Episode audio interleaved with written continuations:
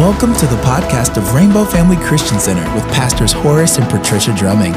We would like to thank you for joining us today, and we pray that you are impacted, inspired, and encouraged by the Word of God. Let's check out today's message.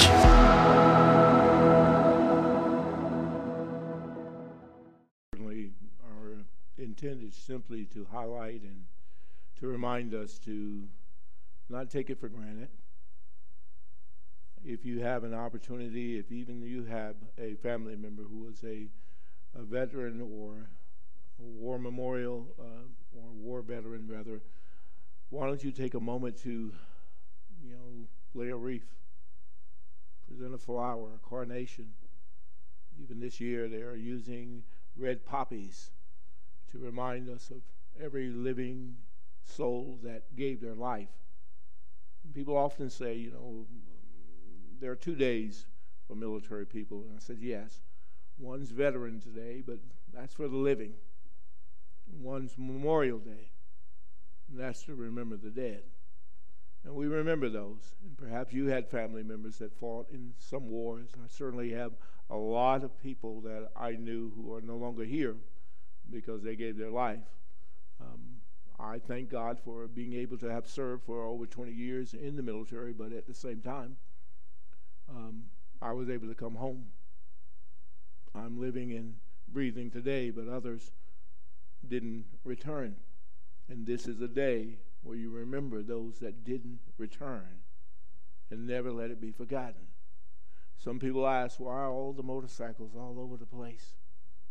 They do a, a, a drive past the and from the Pentagon South parking lot all the way to the Vietnam Memorial, and it's called Rolling Thunder. What is that about? It's to make a loud noise and say, "Don't forget." Don't forget. It's so loud so that it wakes you up. Say, don't forget. Someone died that we might have this. It's more than hot dogs and hamburgers. The beach and the start of summer. It's about life. It's what we come to the realization when we come to the house of the Lord. Someone gave something precious it was the precious blood of Jesus that allows us to be here.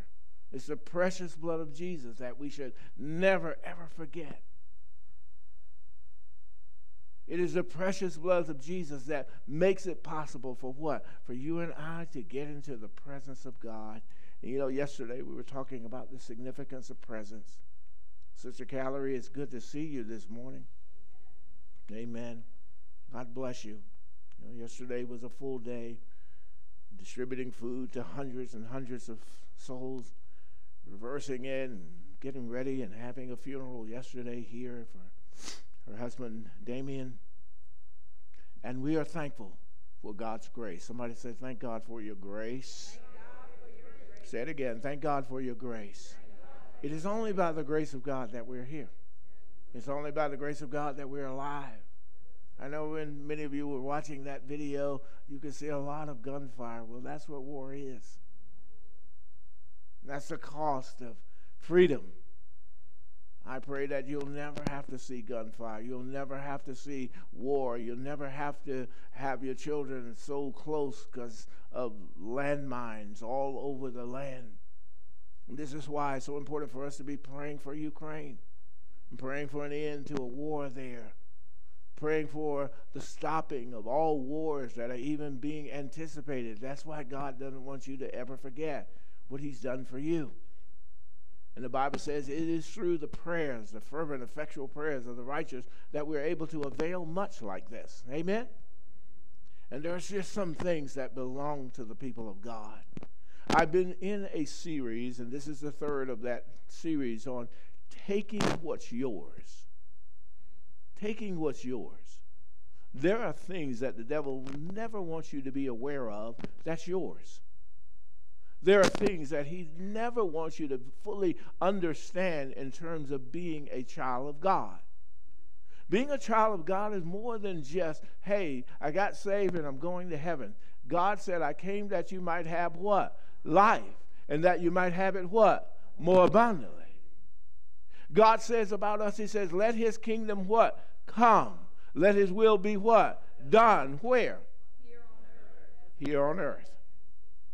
Here on earth here on earth as it is in heaven. So there are some things that belong to us. And then we tie this scripture in is because it's so true. God says, My people perish. Why? Do you understand that you can perish because you just don't know? And God would even say about us, He says, Brethren, I would not have you be what? Ignorant. God doesn't want you to continue to go through life not knowing. He wants you to know. The Bible says, when you know the truth, what happens with you and I? The truth sets you free. And God wants you to be free. God wants your family to be free. God wants everything that concerns your life that you walk in this liberty, that you walk in this freedom. You were once bound. You were once lost. You were once without hope. But Jesus came. Jesus came. Jesus came. And he says, Take what's yours. I'd like you to open your Bibles to Matthew chapter 20 with me today. Matthew chapter 20.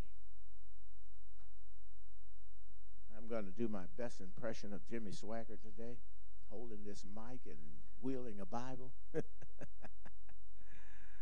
he is the only man I know that did that so well. I was like, how did he open those pages with one hand? Amen. Matthew chapter 20. I want to kind of set the stage for you. We're going to get, see one verse that's going to kind of emphasize what we're talking about today. Take what's yours. So when you're in the 20th chapter of Matthew, without reading all of the entirety of it, this particular parable is of the worker in the vineyard. It starts out in verse 1 talking about the kingdom of heaven and how the kingdom of heaven is like a landowner who went out early in the morning to hire laborers for his vineyard. The third verse says, About the third hour, he saw others standing idle in the marketplace. Do you understand that God sees you when you're idle? And God comes to you, and He comes to everyone. Uh, he came to me when I was idle and said, I need you to get to work, son. I need you to put your hands to this gospel plow. I need you to be a part of this end time harvest of humanity. And this is what this is about. So he starts out early in the morning. Verse 3 says, Then the third hour came, and he saw some people still what? Idle. Down in the fifth verse, it says he went out, and about the sixth hour, about three hours later. And then he went out the ninth hour.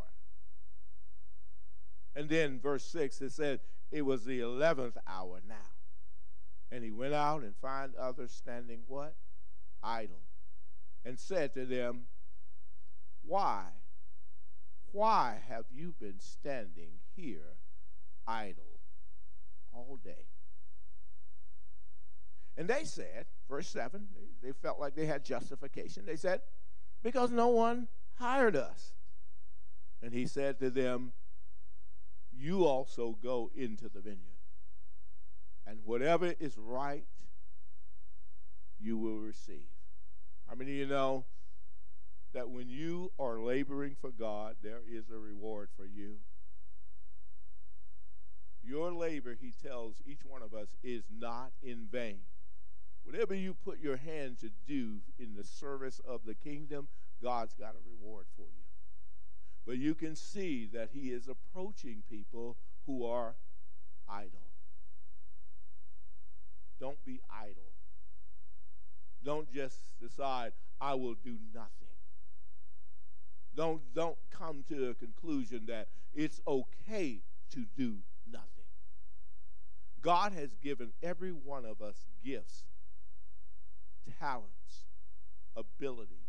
There are things that you can do that I cannot and are not supposed to because it's given to you to use for the glory of God. Those of you who know you've got gifts and talents, lift your hand. Maybe I need to talk to the people that didn't write, lift their hand. Because every one of you've got talents. It's whether you will yield them and render them to God. What shall I render?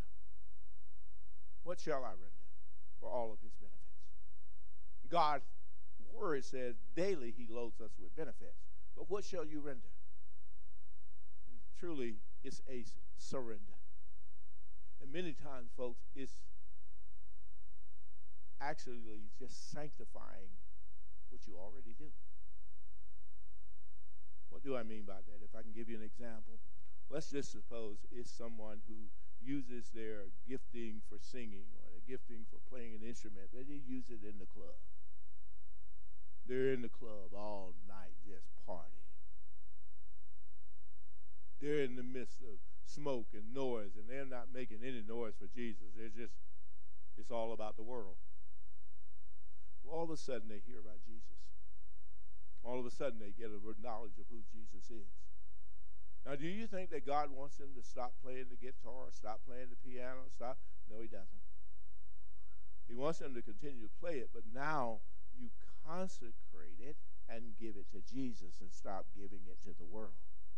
So all of us have gifts and talents, and sometimes you are already utilizing that gift and talent, but you're not giving God any glory with that gift or that talent. Perhaps some of us are stealing the glory for ourselves. There are people, even we had a show back in the day, probably still on, called the American Idol. And people were idolizing people. God says, we shall have no what? No God before him. No idol gods. No glorifying ourselves. Matter of fact, if you read the scripture, the scripture tells you and I we are supposed to what? Decrease. So that God might what? Because there is coming a day where everyone will have to stand before God and give account of how you use his talents, his abilities, his giftings that he gave specifically to you. He didn't give me a gift of singing, but he gave some of you that gift. And some of us have never used it. He didn't give me the gift of dancing. When I was back in the day, they would call me the wallflower. A good wallflower. But some of you, you could dance, but you need to dance before the Lord now. David did it.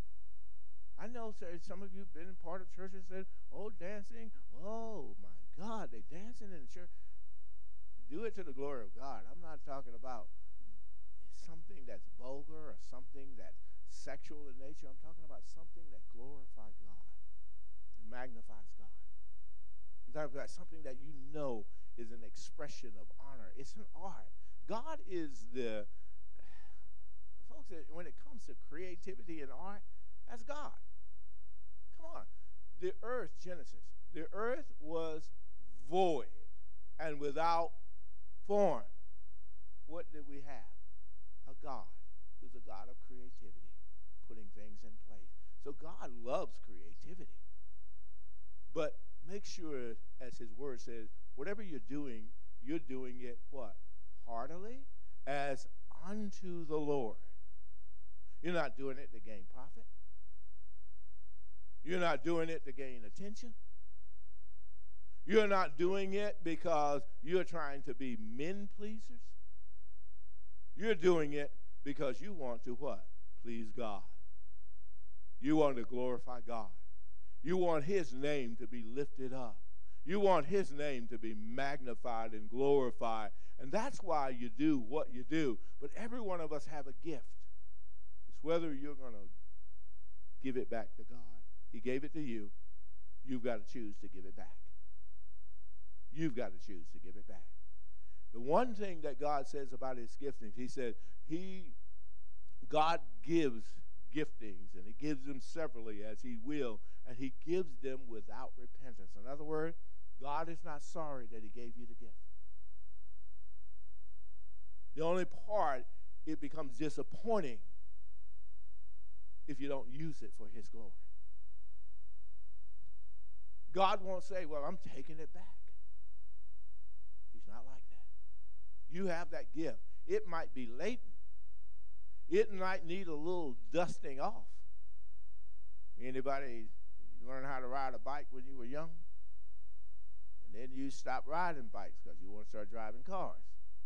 And then you got a little older and you say, "Oh, I want to ride a bike." Come on, you all know it. I laugh sometimes. My neighbors they got bikes and they just hang on the wall, and I go, "Yeah, ah." But some of us know that if we hadn't ridden the bike for a period of time and we got on it, it was a little, yeah. Say, "Oh, I have to do something a little different here. I got to put." And how, how many of you know God will bring all things to your remembrance. So if you haven't been using your gift for God, yeah, maybe it's a little rusty, but God knows how to take that and put it back into perspective. So when we go back now and we look again at Matthew chapter 20, you find that he is reaching out to people who have been idle and telling them, get busy. Put your hands to this. Take part in this. So verse 8 says, when evening, evening was come, in other words, it, we verse 1 tells us he started early in the morning. Verse 8 tells us it's evening. And the owner of the vineyard said to his steward, Call the laborers and give them their wages, beginning with the last to the first. You'd think that people who think that, that, you know, I've been in church for years, Pastor, surely I should get this or I should get that. No, Jesus said, I'm dealing with the last and I'm going to go back to the first. But here's the thing that you will find in this passage of Scripture everybody got the same pay from the last to the first. And the people who had started first said, uh, yo, yo, yo. Uh, uh, uh, uh, what's up with this? We've been out here longer. Shouldn't we get something a little extra? You know. And Jesus said, What did you agree to? Remember when each one was asked to come and take part and be a laborer? What did you agree to? What did you agree to? See, sometimes, folks, it is not about, well, they haven't done as much as I have. They aren't as have been in the church as long as no, this is about God saying, I want to add laborers to the harvest. I want people, I want people to take part. Everybody say, take what's yours. What God is wanting to do is take what's yours, what He has given you, and use it for His glory. And it doesn't matter when you come in, but don't be idle. Don't think that, well, I'll just wait around. I'm going to be one of the last ones. Have you ever worked with people and you realize you're doing all the work and they're just looking at you? We call them good supervisors. They can tell you how to get the work done, but they don't ever put their hand to it. Your children do that to you all, the time, moms. What you cooking? when is it going to be ready? Can I have an extra? But what happened with these is that you have people who are saying to Jesus, We were here first. And Jesus is saying, I know it. See what God is saying? I'm going to bless you so well. Folks, you don't have to worry about when a person comes. You're going to be equally blessed. Say, I will be equally blessed God's never going to cheat you. God's never going to cheat you. But we have to be of that mindset I'm not going to cheat God. I'm not going to rob God. I'm not going to be idle. I am going to be active in putting my hand to the work of ministry. And how many of you know all of you have been called to the work of ministry? You can't say, I'm too old, or I'm too young, I'm too this, or I'm too that. We've all been gifted by God, equipped by God to do great things. You can't just keep expecting great things and not know that God has already called you to do great things. Amen? so we get down to where I want to be here. Verse 14. Skip down there with me. You read it out loud. What does it say? Take what's yours. Take what's yours. Take what's yours and go your way. What is God saying? I, I, have gifted you. I, I, I've blessed you. I've honored you. Now take what's yours and go your way. And what way is that? Go Jesus' way. Go out into the highways, go out into the byways, and compel people, come in. He says, it's God's business if he wants to give the last man the same thing that he gave the first man. Do you understand that God is a God who is no respecter of persons? But God is going to equally bless us. There is a story in the Bible um, about a young man, and we know him as the young man who was threshing wheat in the wine press. What's his name? Gideon. Thank you. Somebody read the Bible. After everything is done, after the diminishing and the getting down to just a small handful of people that would go to battle, do you realize that after the end of the battle, the, the, the soldier said, nobody should get anything but us. And God had to correct them in that way too. He says, no, everybody's going to get blessed. Do you realize that when you are serving God, your intent is that everyone gets blessed? When you are worshiping God, you worship with all your heart, all of your soul, all of your strength, but you want the person right next to you to catch it too. And just get caught up in the spirit and then worship God. You're not here to just get it for yourself.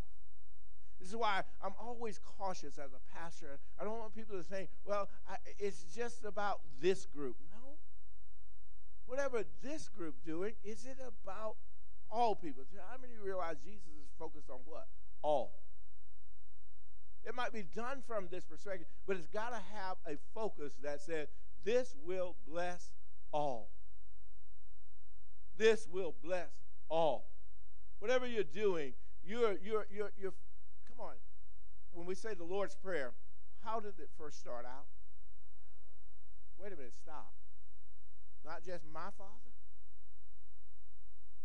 everything about kingdom living is not just about what will benefit you. It's not just about gender. You know, sometimes we unintentionally can cause division.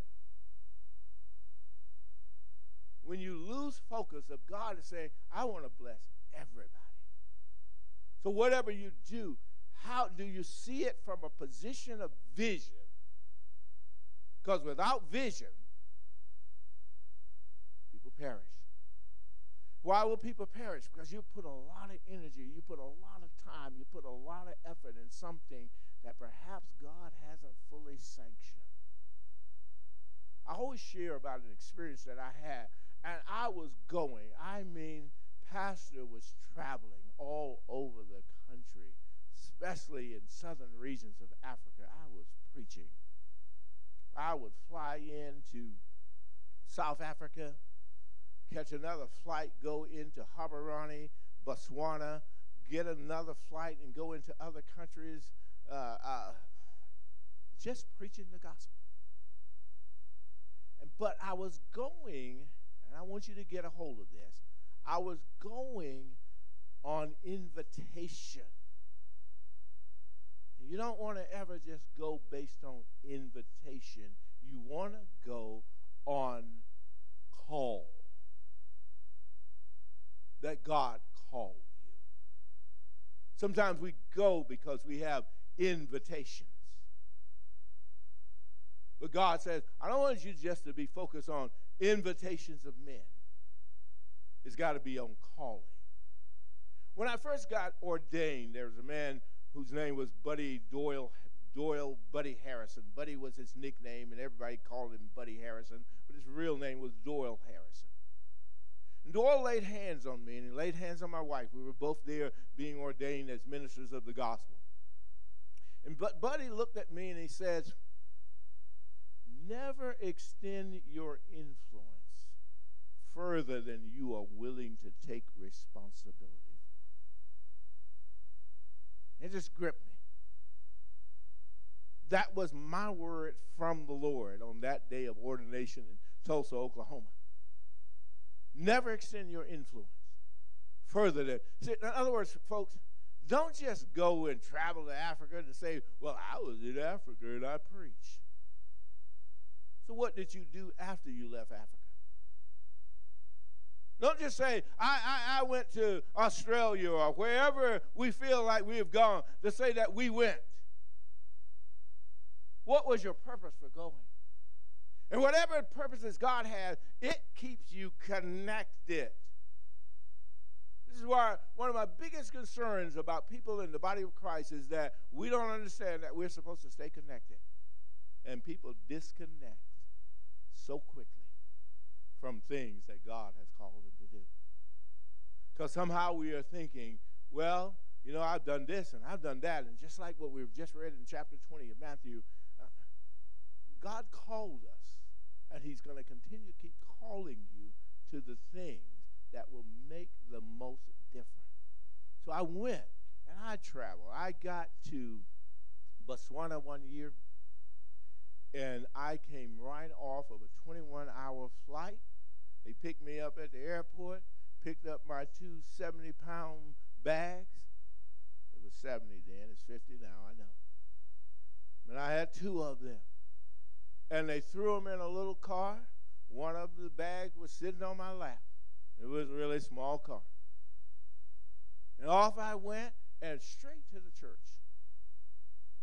There was probably at that time somewhere around 2,000, 3,000 people in this church, Bible Life Ministries. And I went straight to the pulpit. 21 hours of flight. Straight to the pulpit, preached. Laid hands on probably somewhere around 1,500 people. Went to a hotel, slept for three, maybe four hours, was up and on a flight. I was going down to a little place called Francistown, just outside of Botswana. I left at 6 a.m. in the morning. It took approximately an hour and a half to fly there. I got into a vehicle and they drove me to what was essentially a home, but lots of people were gathering in it. And I preached again. I left there soaking wet because it was hot. And they said, Do you want something to drink? And I said, Yes. And I said, What about tea? I said, Oh, yes. Now I was thinking iced tea, and they brought me hot tea and some goat's milk And I said, I'll pass. I'll pass. I left there and I went. I, they put me in a hotel, enough time to shower, and I was at a convention center and I was preaching again. I left there that night on a flight after preaching and went back and got in a car and drove from Botswana to South Africa. Johannesburg. And when we got there, it was time for a luncheon, a minister's luncheon. A lot of ministers, and they said, You're, you're, you're speaking.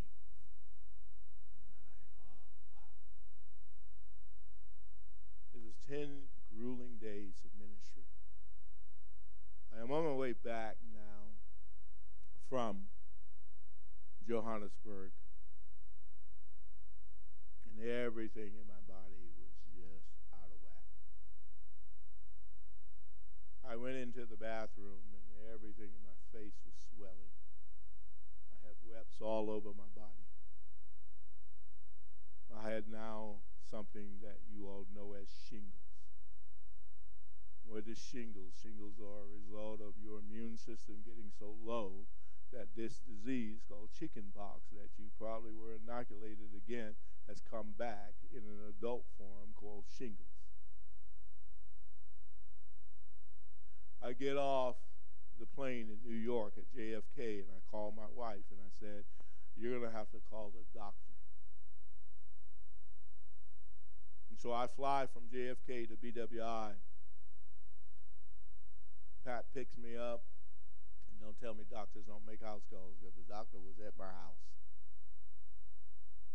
He said, Pastor, you need to rest. But I can remember this. I'll never forget this. I was just back in time for the church picnic.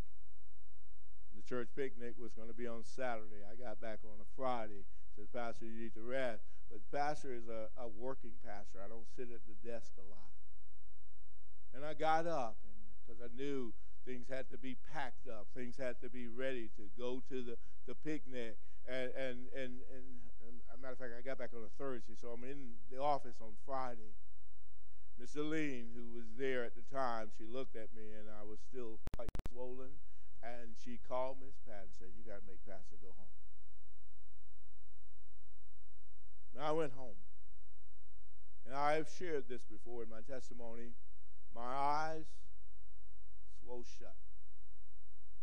I could not see. And they stayed shut and swollen for three days. I could not see. I wanted to keep moving. And finally, you know, you have to pay attention and you think that it's sometimes the devil and sometimes it's just God. How many of you know it was God who was dealing with Saul that day when Saul fell and could not get up and he went to a street called uh, Straight? And the shackles had to fall off. Well, shackles had to fall off of our eyes that, that way too. And here's what God said to me I am not responsible for your mess. I am responsible for my message. And you take my message when I send you, not by invitation. This is why Pastor slowed his travel down. Folks, it was, you might would say, it was honorable that people would say, hey, we want you to come and preach. And I was all over the place. I even had a ministry out in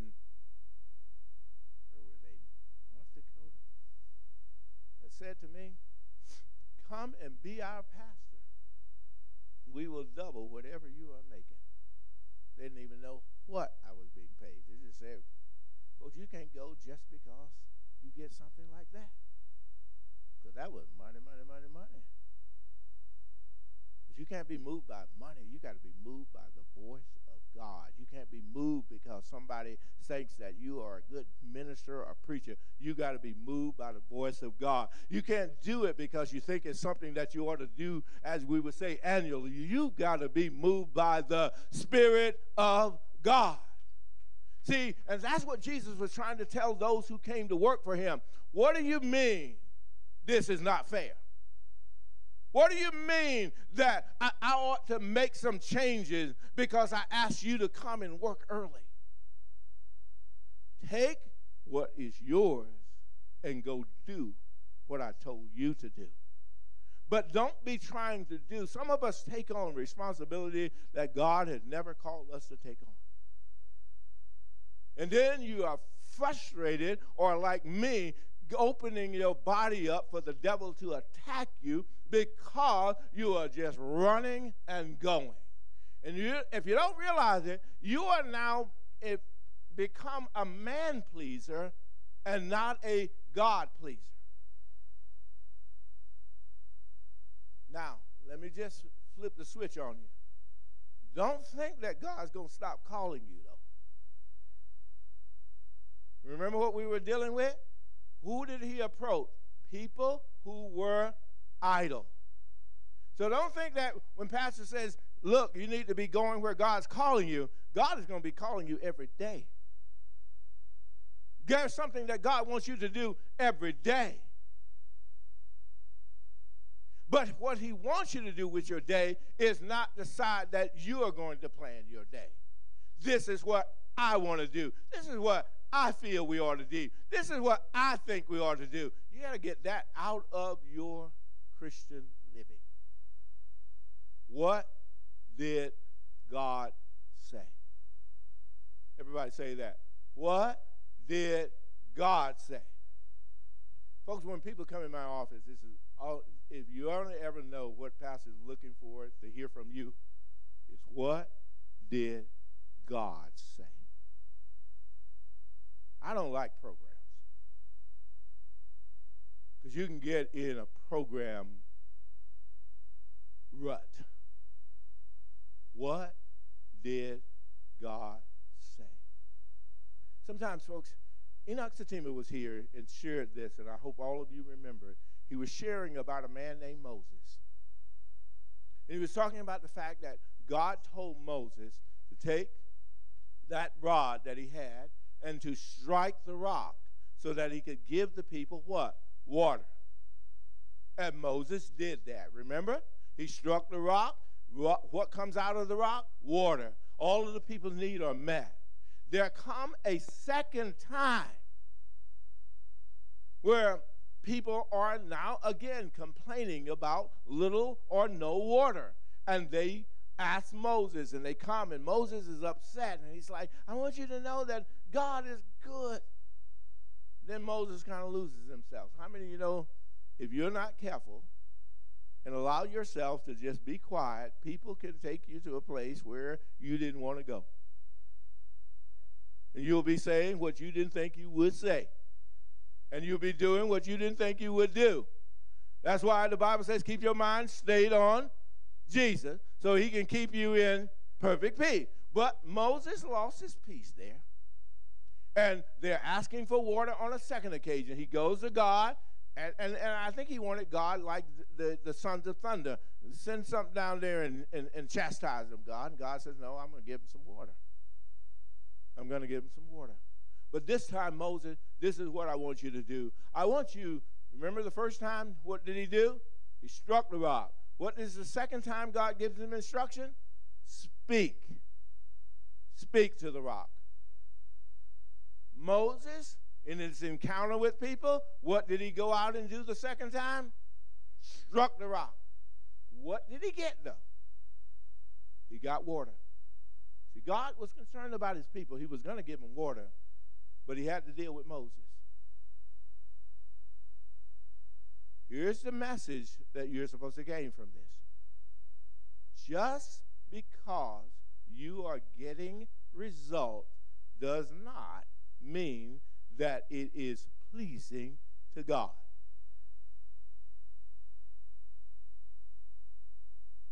You didn't get that, did you? He got results. But God gave those results because God loves his people. But he wanted Moses to be doing what he was called to do. People got saved when I was on that tour in Africa. People got healed. People got delivered. People got set free. But God didn't call me to go do it. I was in somebody else's lane. And I love my brother Enoch Satima enough to tell him, Enoch, I ain't coming back until the Lord sends me. I love you, and I know He loves me. I know that, folks, this is like, go back with me. Remember when the Ark of the Covenant got stolen? Eli's boys, Hophni and Phinehas, took the Ark of the Covenant out into the battlefield. These are boys that are jacked up. They're having orgies up in the temple, and they just think they can use anything of God and get blessed. You cannot use God like that. God is not a, a dispensing machine at your disposal. God said, You and I need to be what? Holy as he is holy. And there was no holiness with what Hophni and Phinehas was doing. But they were in a battle, and so they took the Ark of the Covenant out to the battlefield and lost the battle and lost the ark. The enemy took the ark. Now, the enemy had enough sense to realize we don't want the ark in our camp because they were having problems too, trying to deal with things that were God and deal with unholy hand. And then what happens? They knew, the enemy knew, don't touch it. And they put it on a what? On a cart. And they carted it away. What happened when the ark was recovered? Instead of doing what God told them to do. See, the ark of the covenant. Who's got a big Bible? Mine is up there. Let me just, Miss Pat's always got a big Bible. It's not as big today, though. Come here, Maui. Get on the other side of this Bible and just grab the other side of it. Okay. Now, I want you to just imagine six men up here. Just see this as the Ark of the Covenant. Do you know how the Ark was supposed to be carried? By the priest. Lifted high all the people could see it and follow God. Hophni and Phinehas, when they took it out, I'm not quite sure how, I don't believe they had priests take it out. The enemy took it and put it on a cart. I'm talking about something that seems like it's right to do but in the eyes of God, it's not right. They're bringing the ark back. This is the time when you learn about David dancing before the Lord, taking off of his, his ephod, just having a celebratory time because they've recovered the ark. But there was a man when this ark, when the covenant was, uh, uh, uh the, the ark of the covenant was on this makeshift carriage or chariot, pulling it along. It's about to fall. Remember what the man did? He reached out and tried to grab it. And I use this, this is not in the Bible, but he was a crispy critter after that. And everybody go, it looked like he was trying to do something good. There's just certain things that you just don't touch And you touch it only way God tells you to touch it. Just like when you hear these scriptures that said, touch not God's anointed. People, people just think, know, I can talk about and say anything about anybody. No, you can't. God tells you, leave his people alone. Let him deal with her. If they are out of order, if they're jacked up, God says, I know how to deal with them. I don't need you to do that for me. How many of you thought that you needed to discipline your sisters or brothers when your parents were disciplined? If you were trying to do that, I'm sure your parents said, this grown folks' business. Go back and sit down. This is God kind of business. In other words, God says, I know how to deal with him. But at the same time, you don't just do things because you think it feels good. You think it's a good thing to do. A good thing is not a God thing. You want to always be, everybody say a God thing. Say it one more time, a God thing. Say it one more time.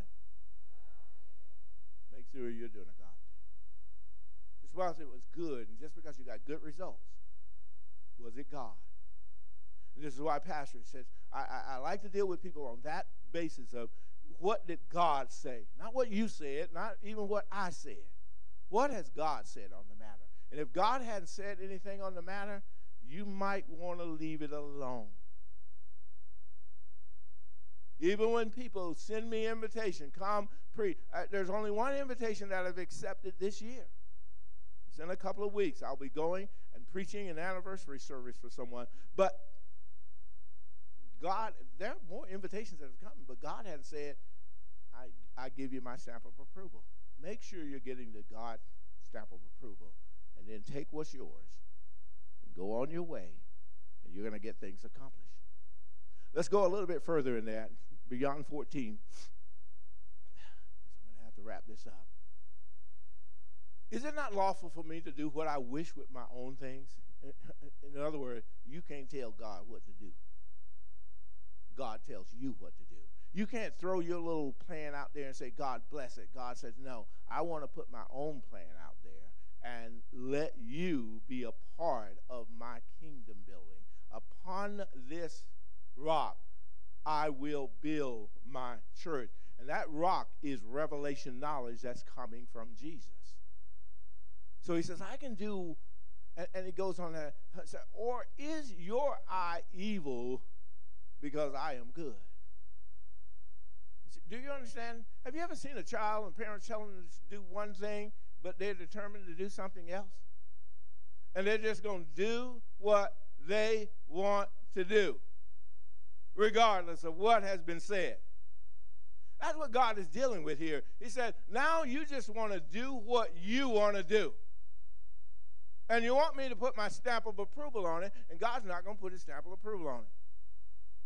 And as an under shepherd, I want to be just like Jesus. I'm not going to put my stamp of approval on something where God hadn't said something about it. Let's go on a little bit further. Let's dig it out. So the last will be first. Say the last will be what? The last will be first. And the first, last. Folks, those of you who are accounting majors, you would understand this terminology, LIFO and FIFO. Last in, first out, first in, first, last out. This is the FIFO principle, LIFO principle. But God is saying, I'm no respecter of person. I'll do it like I want to do it. Because God knows better. How many of you know God will do better for you than you can do for yourself? God knows better for you. Just like when you're growing up and you thought your parents were off the hook crazy. You thought they were older than dirt, didn't know anything. And now you got a little older and you realize, my Lord, if I had just listened. Now, God is a God who can redeem the times and he can bless you, but you realize you lost a lot of grounds. How many of you realize if you could go back, you go back and you would do some of the things your parents exactly told you to do? You'd stay away from the things that your parents told you, stay away. Let's go to the next verse, Alfred. Now, Jesus, going up to Jerusalem, took the 12 disciples aside on the road and said to them, Behold, we are going up to Jerusalem, and the Son of Man will be betrayed to the chief priest and the scribes, and they will condemn him to death. Now, I want you to hold for right there for just a moment. See, sometimes you can know when people are about to, as you would say, hijack you. Jesus is not blind about who's about to hijack him. But he says, We're going up to Jerusalem. Son of Man will be betrayed. Not might be betrayed, will be betrayed. He knew who he was going to be betrayed to, the chief priest. You remember Judas went to what? The chief priest. And for 30 pieces of silver. What would you sell Jesus out for? What would you sell and give up your soul for? Or who would you give up your soul for? Some people, we pursued people more than we pursued God. We pursued careers more than we pursued God. We pursued pleasure more than we pursued the treasure of God. And this is why the Bible tells every one of us, it said, what we ought to be seeking first is what? The kingdom. The kingdom of God and his righteousness. And all of the other things, he said, will be added to you. But Jesus said, we're still going. Folks, there are still some people going to heaven. But there are some who are going to betray. There are some who are going to walk away. I look at people every Sunday morning I try to see into your soul. Whether or not this is resonating with you. Whether you are determined that you will follow Jesus and no turning back. And some I see, why don't he just hurry up and shut up?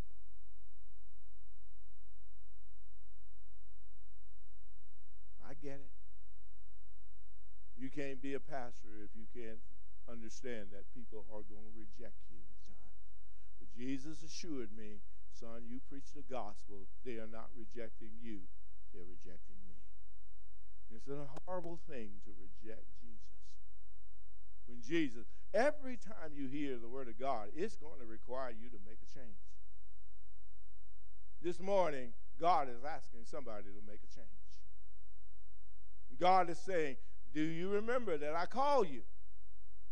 But somehow along the way, you have decided uh, it's not worth it. God's not paying me enough. But you agreed. I mean, he said to Jesus, Lord, if you save me, I will serve you. I did. I mean, he said, Jesus, if you get me out of this? Mm-hmm. We all have. Many won't admit it, but we, we probably all have.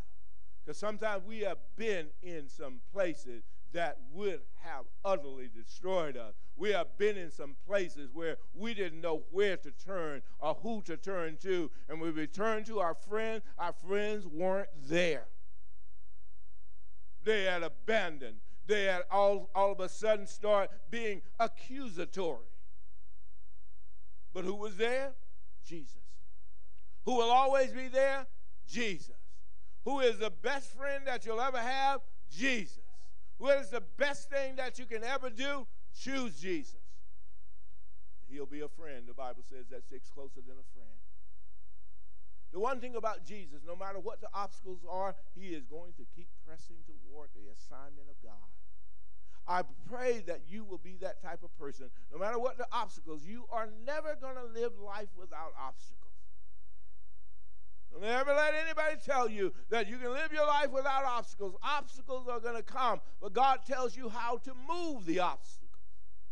God tells you you've got something, if you'll take it, the mountains will move. God's telling you, I've got something that I'll give you that'll help you to turn your sorrow into joy, that will turn your mourning into dancing.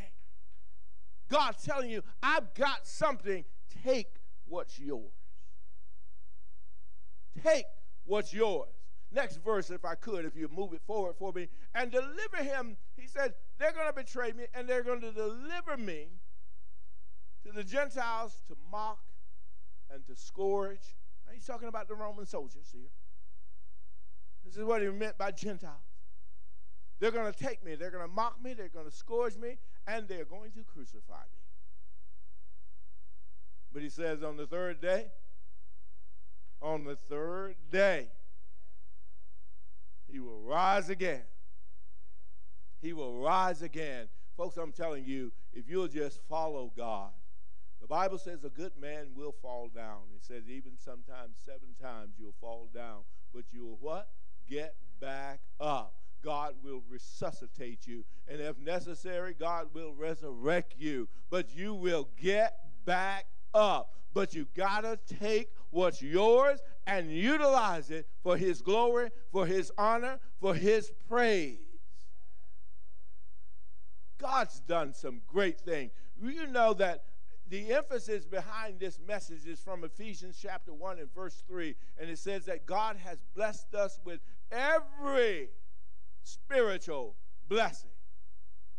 I've been trying to encourage you, and some of you have been very proactive in doing it and looking up your blessings. Some of you have been, okay, I heard him.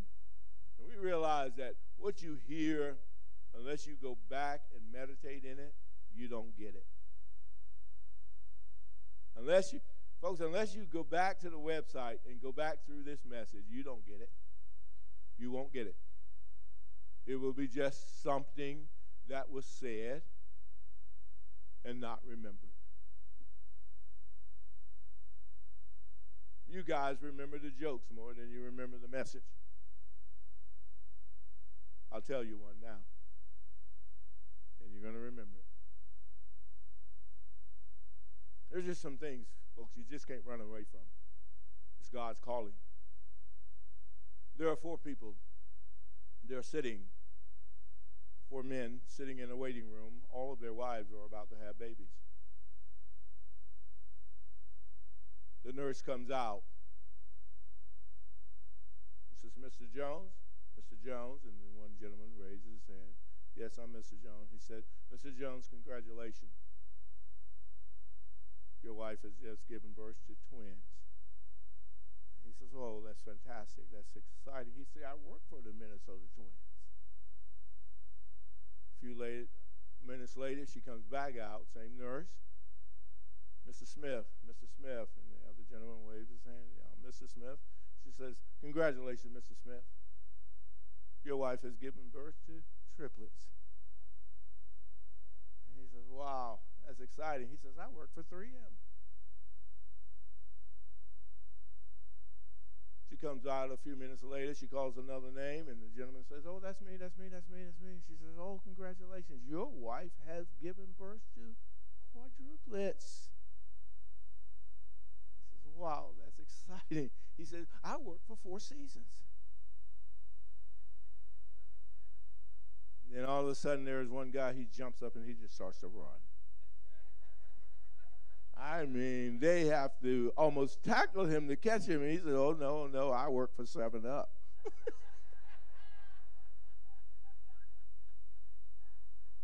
I don't care what God has called you to do, don't run from it. Don't run from it. Don't run from it. Don't run from it.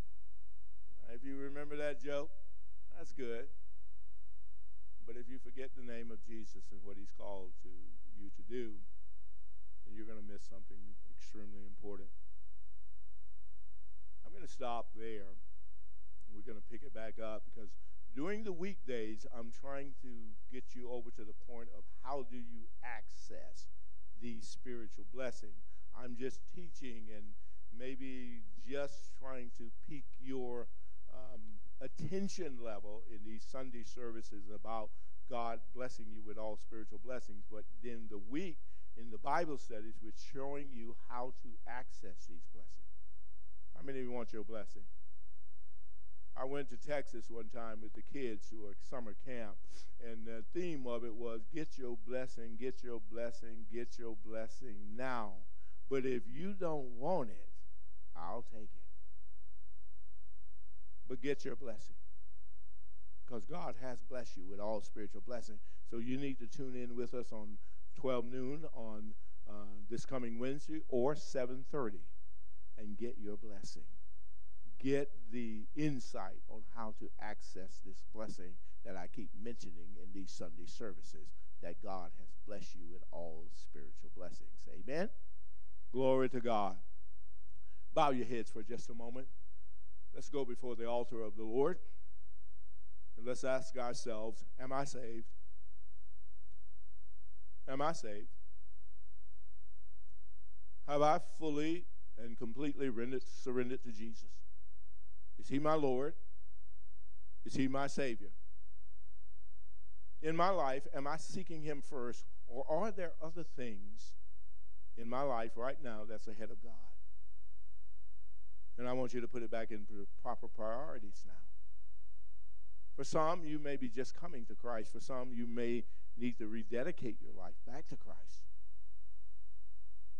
But Christ has to be the head. Christ has to be number one. So this morning, what am I asking you? What am I asking you to do? If he isn't, if you haven't received Jesus, receive him now. If you received him, but somehow you let other things get ahead of your commitment to God, let's put it back in order. We're going to ask Jesus to help us to put it back in order this morning. We're going to ask Jesus to come into our lives for some of you for the first time. Those of you who are viewing, same thing. God is speaking to you.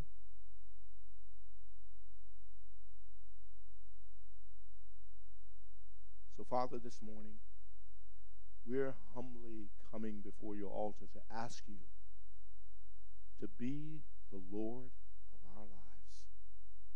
We're asking you to forgive us of our trespasses, to forgive us of our sins, to forgive us of any and everything that we have ever done to offend or disobey what you have told us to do. We're purposing in our heart, Father, not to just be people that are just inundated with work, but people who walk by faith and by faith get the work of the kingdom done. So, Jesus, we know we can't do it without you. And we're saying we don't want to. We need you. We need you. We cannot make another step without you. And from this day forward, every move that we make, every step that we take. You will be the lead.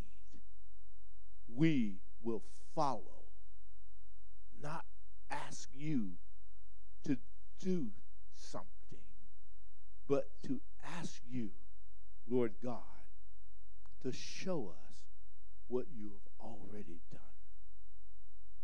and to see your kingdom come and your will be done here on the earth, just like it is in heaven.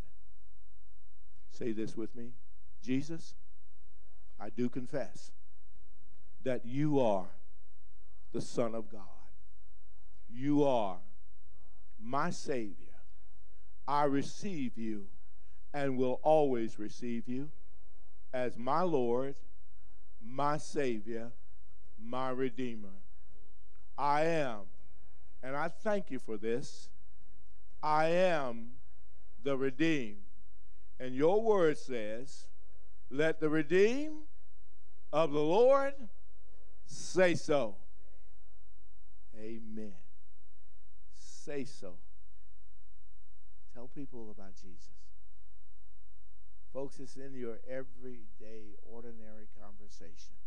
I am packing groceries with two teenagers when Jesus comes up. Always be attentive to those little doors that will open up to talk about Jesus. How you get so strong. he uses expressions like this You're buffed. Nobody's more buffed than Jesus. Nobody's stronger than Jesus.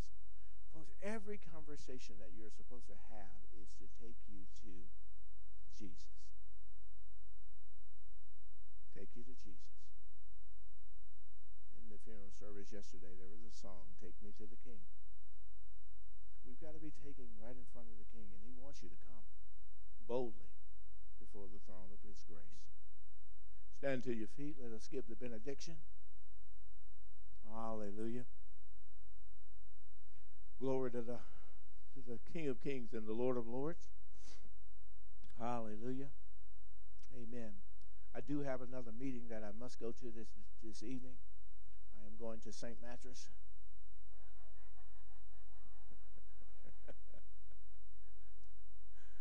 Amen. You all understand what that is. Uh, my body is tired and I want to go and just rest. Suspect that some of you are in probably the same category. Uh, but whatever you're going to be doing, whatever you do, do it heartily as unto the Lord. And so I'm going to just go rest in the Lord. And God, I thank you that you have given us rest in your word, and that you'll give us rest in the natural. But Father, there are some, they've been invited to go here or there, and it's not a necessarily a bad thing, but God, surround them with your favor like a shield. Protect us, protect them. As we travel, the highways are more crowded than ever on these type of weekends. And so wherever our day will take us, God, we don't want to go there without you being with us.